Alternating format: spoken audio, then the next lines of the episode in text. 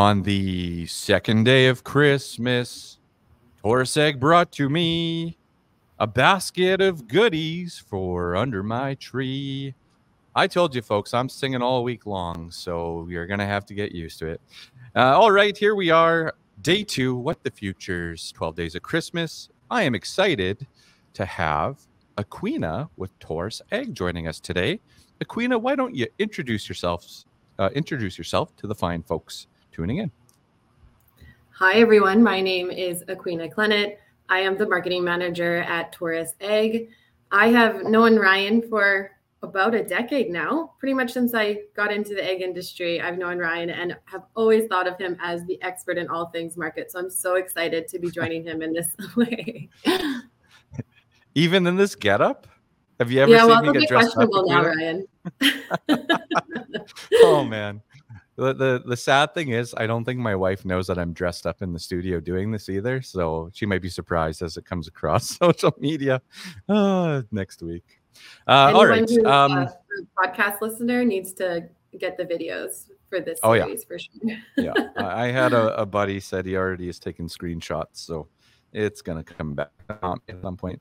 Uh, all right, so day two of the uh, 12 days of Christmas, uh, Taurus Ag. We had Craig on the show a couple weeks ago, and we talked about growing that big, uh, massive oat crop here in 2024.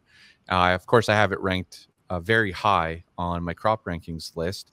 And I just wanted to thank you guys for for joining that show and ha- and have giving us access to to Craig. Obviously, a, a, a whole wealth of knowledge, uh, having been in the industry for a, a few years there. Um, so that was great. I appreciate that support. Um, but why don't we talk about Taurus for a minute here? Um, why don't you give us that maybe that highlight from 2023? Yeah, so 2023 was a huge year for Taurus Ag. Up to um, 2022, we had only been in Western Canada and and done so really well. Um, we have had a successful two decades in Alberta, Manitoba, Saskatchewan, and the BC piece.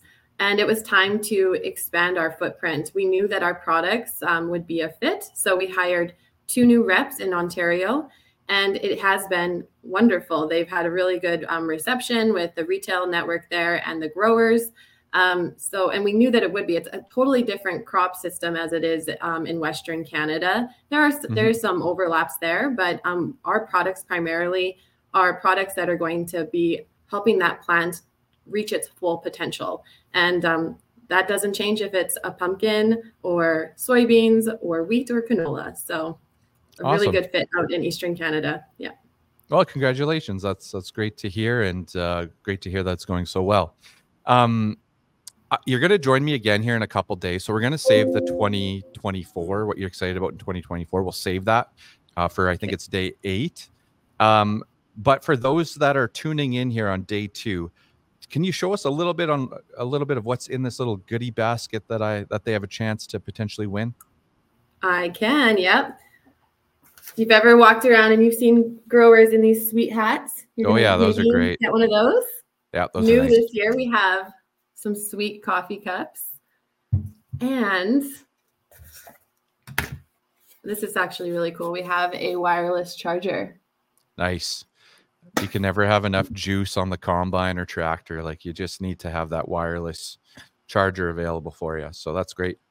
Yeah. Um all right, folks, if you want a chance to win this prize, uh, head to Twitter, give us a, a like, uh, that'll get you get your name entered. Give us a, a, retweet. That'll get your name entered as well. So you get a couple chances there.